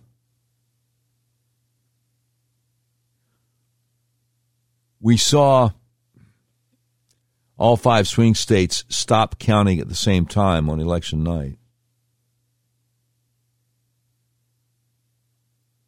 I mean, you go on and on. You go on and on. But we saw it happen in real time. The theft of the investi- of the uh, election.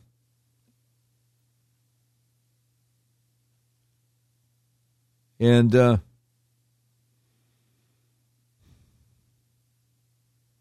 we're supposed to believe that this dementia patient, Joe Biden, somehow got the most votes of anybody in the history of presidential elections. that he got a lot more votes, not only than than than, than Trump in 2016, but than, than Obama himself. You know, who was pretty popular the first time around. We're supposed to believe that.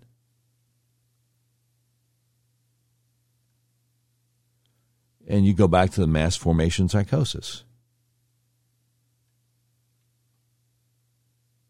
It's ridic- It's just it's absolutely ridiculous to believe such a thing. There, there's there's just no way around it.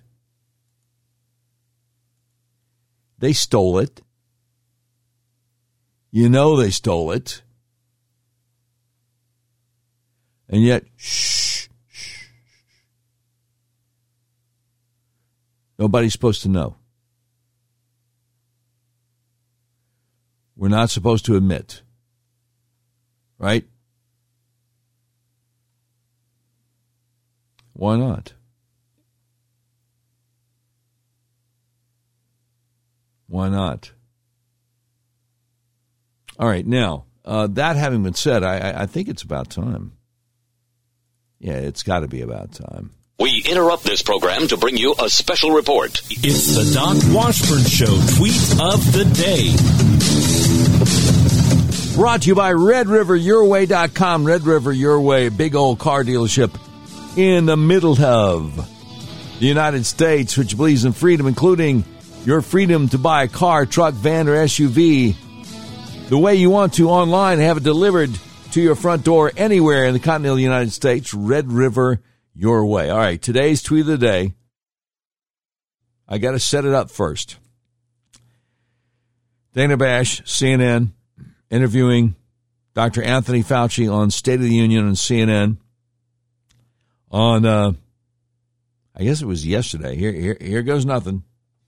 Oh, wait a minute, wait a minute. I gotta, okay, I gotta stop that. I gotta stop that to be able to play this. All right, gotta be ambidextrous. Here, here we go. How should vaccinated and boosted people behave? Can they go into a restaurant, eat safely indoors right now? You know, when you're having such a, I call it a tsunami of infections, Dana, we are seeing people who are vaccinated and boosted who are getting breakthrough infections.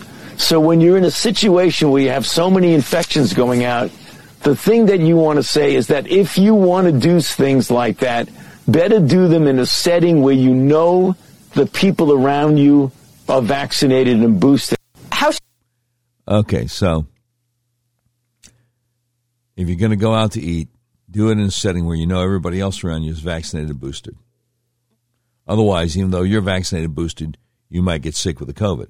That's what Dr. Fauci is saying on CNN. Now, the great Jesse Kelly, talk show host out of Houston, says in the tweet of the day, why does this vaccine require everyone to be vaccinated for it to work? And there you go. Mass formation psychosis. It doesn't make any sense, but you have to toe the party line. And one response, it requires it for communism to work. The so called vaccine is the binding force narrative to ensure obedience, compliance, and control of people who are distracted by health while communism sneaks in, faking its way to its inevitable doom. This is communism 21st century style. Yeah. Yeah. There's a meme out there, Fauci saying, Don't forget to wear a thick coat this winter so the person next to you doesn't freeze to death. Oh, oh. And then a cartoon picture of a crowd all wearing masks, all having needles jabbing into them, saying, I am fully vaccinated and boosted and just tested positive for COVID 19. I am grateful for the protection my vaccines continue to provide. Now, you think that's ridiculous, but they do say it. Oh, yeah, yeah, yeah. Double jabbed and boosted and got COVID, but I tell you what, it sure would have been worse if I hadn't. Uh,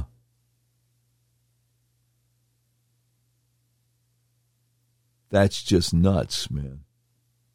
That's just nuts. And that's our tweet of the day brought to you by RedRiverYourWay.com, the big old car dealership in the middle of the USA that believes in freedom, including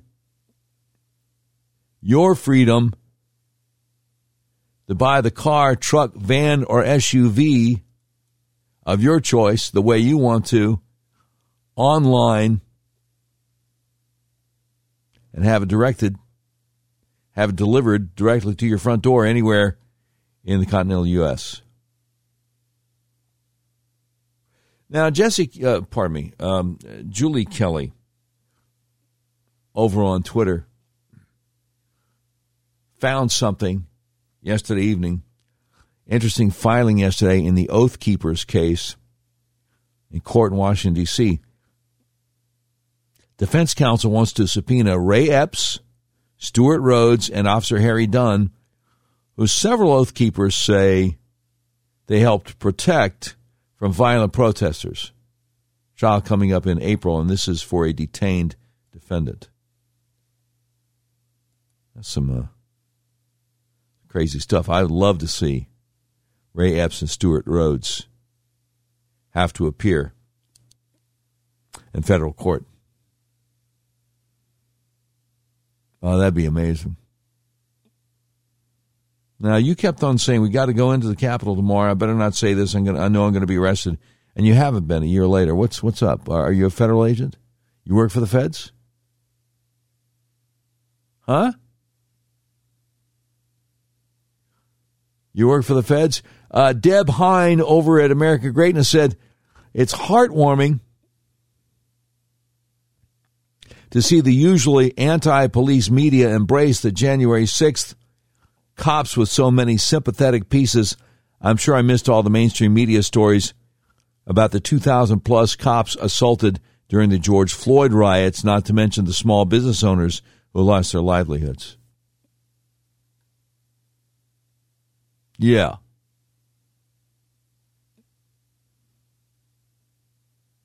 Yeah, it's like that. Mollie Hemingway, the great over the Federalist, saying, Media work hard to disappear the left's year of deadly violent rage in 2020, but Americans haven't forgotten. Links to an article updated and reposted. Real Clear Investigations, January 6th slash BLM riot side by side comparison. Oh boy.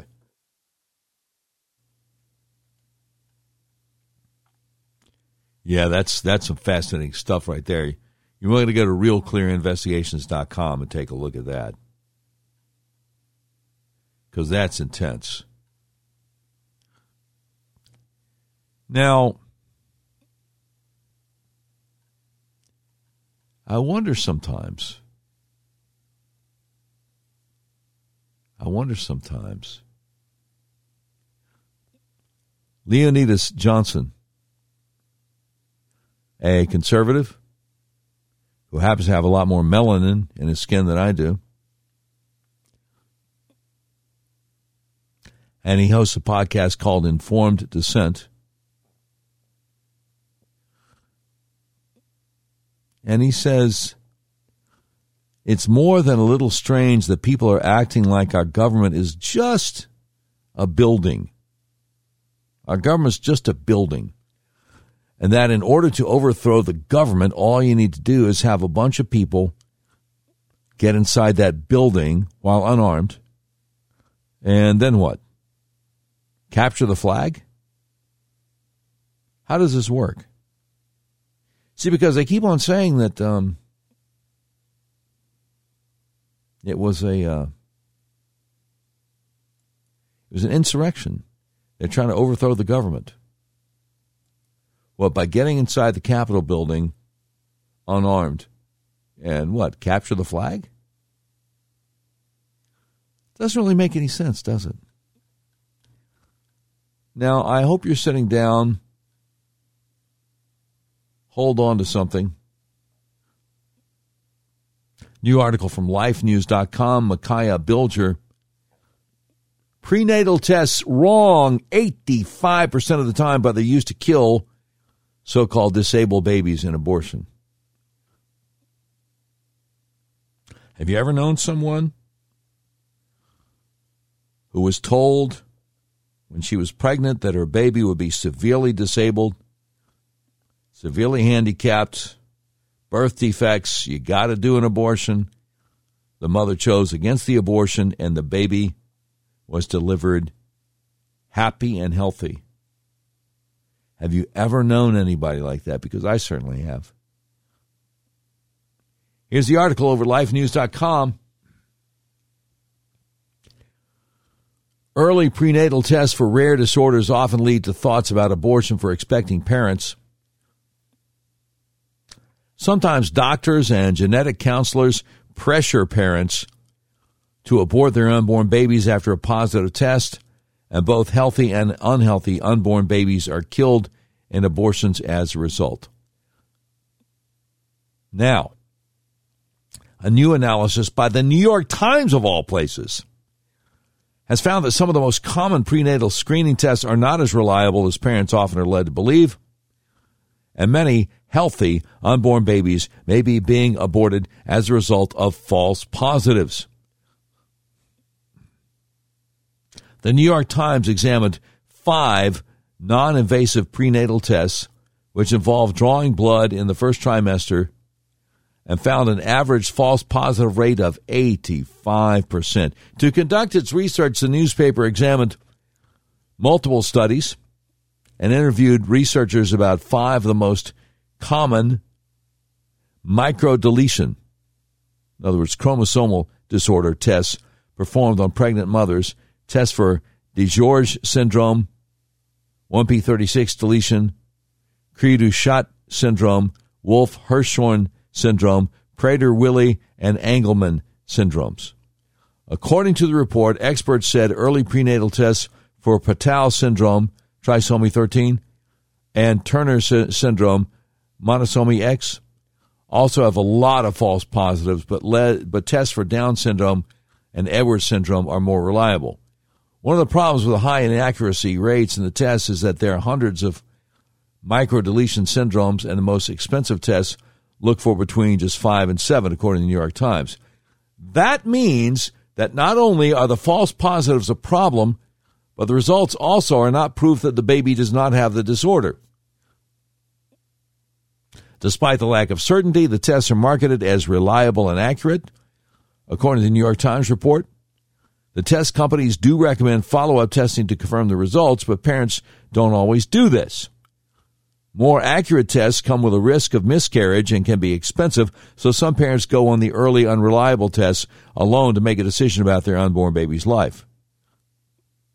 One geneticist told the Times about a recent case where an early prenatal test came back positive for a rare disorder, so the parents aborted their unborn baby. Later, however, follow up tests after the abortion showed that the unborn baby had been healthy, according to the geneticist. The report continues. A 2014 study found 6% of patients who screened positive obtained an abortion without getting another test to confirm the result.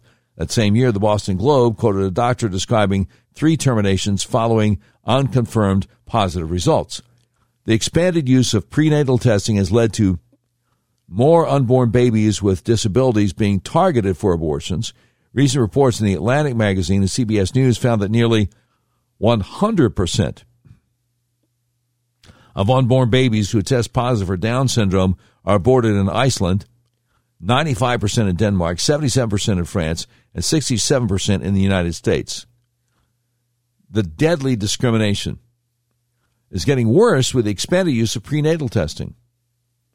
The UK Telegraph reports a recent article in the European Journal of Human Genetics found that the number of babies with Down syndrome born in the United Kingdom dropped 54% since the non invasive prenatal screening tests became available about a decade ago. What's more, parents frequently report feeling pressured to abort unborn babies with disabilities. One mom recently told the, the BBC she was pressured to abort her unborn daughter 15 times, including right up to the moment of her baby's birth. Another one, mother from Brooklyn, New York said doctors tried to convince her to abort her unborn son for weeks before they took no for an answer. Many say they did not receive adequate counseling about the disorder or the support available to families of children with disabilities. Of course they didn't. Of course they didn't. There are monsters among us. They're monsters among us. Um, your children went back to school yesterday. How many of them are required to wear masks, even though we all know masks don't work and they're harmful for small children? Do you know? They're monsters among us. Now remember, we're two days away from the solemn anniversary of when Nancy Pelosi refused to allow National Guard troops to protect the Capitol. Hat tip to a party man Randy over Twitter on that one. So, Marjorie Taylor Greene, outspoken and wonderful congresswoman from Northwest Georgia, had a personal Twitter account banned for life by Twitter last weekend I checked. None of the members of Congress in the state of Arkansas have said a peep. Not a word about it. Not a word about it. So, I mean, why would that surprise us? Why would that surprise us? Now, you know, we've been saying for quite some time that eventually fully vaccinated is going to mean not just double jab, but also got to be boosted to be considered fully vaccinated, right? So Shawn Fleetwood over the Federalist has the article CDC now treats unvaccinated the same as unboosted, just as Florida Governor Ron DeSantis predicted. In his recent updated guidance on exposure to COVID 19, the Centers for Disease Control and Prevention treats double jabbed individuals that have not received a booster the same as unvaccinated ones. Updated CDC guidance says for people who are unvaccinated or are more than six months out from their second mRNA dose, or more than two months from the after the Johnson Johnson vaccine and not yet boosted, CDC now recommends quarantine for five days, followed by strict mask use for an additional five days. Alternatively, if a five day quarantine is not feasible, it's imperative that an exposed person wear a well fitting mask at all times and around others for 10 days after exposure. Individuals who have received their booster shot do not need to quarantine following exposure, but should wear a mask for 10 days after the exposure. You know what? I'll tell you something. CDC, you guys can just take a long walk off a short pier. Because we're just moving on, man. We're just moving on. John Daniel Davidson has another uh, great article over the Federalist. Corporate media's January 6th anniversary coverage is all about silencing Republicans, subtitled equating the U.S. Capitol riot with GOP efforts to reform election laws is a way to avoid honest debate over the latter. Yeah, well, see, it was a police riot, though, is what it was. They that's why they don't want to release the 14,000 hours of security camera video from that day. But what little bit we have seen is obvious. The police are attacking peaceful protesters. I mean, to quote the great retro hip hop philosophers Run DMC. That's the way that it is. And it's like that. Yeah. Let's see. Somebody here says, um, I'm from Central Arkansas. This is on the Podbean app. People are checking in, writing comments. I'm from Central Arkansas. Private message you yesterday for information on Conrad Reynolds, who's a primary opponent uh, against the uh, Rhino U.S. Representative French Hill in Central Arkansas. Thank you for responding. What is the possibility that you could get a program on Todd Starnes' radio station or network? Um, I don't know. Uh, Todd knows where I am. Um, Todd and I have been quite friendly. We've never met, but we've talked on the phone many, many times. Back when I used to do a local morning talk show in Panama City, Florida, and Todd was still with Fox News Radio before they decided he was too Christian for them and and kicked him to the curb. Uh, Todd used to come on my morning show on a regular basis and do uh, updates on different topics in the news. So we've kind of known each other long distance now for um, 11 or 12 years. So, you know, I'm, I'm willing to talk to anybody, willing to listen to anybody. So, um, so yeah, I mean, Todd's got my cell phone number. I got his. So it's always good to hear from him. Always good to hear from him. Um,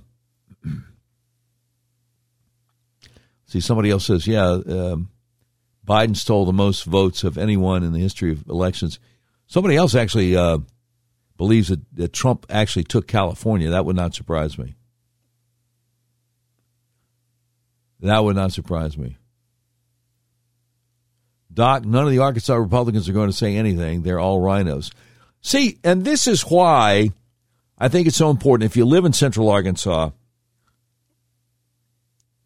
and you actually want to be represented by a patriotic American, you vote for Conrad Reynolds, Colonel Conrad Reynolds, over French Hill in the Republican primary, May 24th. Um, electconrad.com is the website if you want to uh, support him financially. And if you're in um, eastern Arkansas, that congressional district, which includes Lonoke County and the Little Rock Metro, you vote for Brandt Smith, the very conservative pro life challenger to uh, the incumbent Rick Crawford over there. Last I heard, um, in the uh, district for southern and western Arkansas, Republican incumbent Bruce Westerman doesn't have a primary opponent. But, uh, you know, say in, in Wyoming, because we have listeners in Wyoming, Liz Cheney is going to go go down to defeat in that Republican primary, and that's a good thing. That's a good thing. Wherever you have a rhino, vote for the primary challenger. And if there's not a primary challenger, you be the primary challenger. Who knows? If the person is bad enough, and your name is on the uh, on the ballot, people might just vote for you because oh I can't stand this guy. Who's the other guy? I don't know. I'm going to vote for him. Just a a thought there. All right, it's that time again. You've been listening to episode 59 of the all new Doc Washburn Show. Today's program has been produced by Tim Terrible, directed by Mick Messy. This has been a terribly messy production. Portions of today's show will be taken overseas and dropped.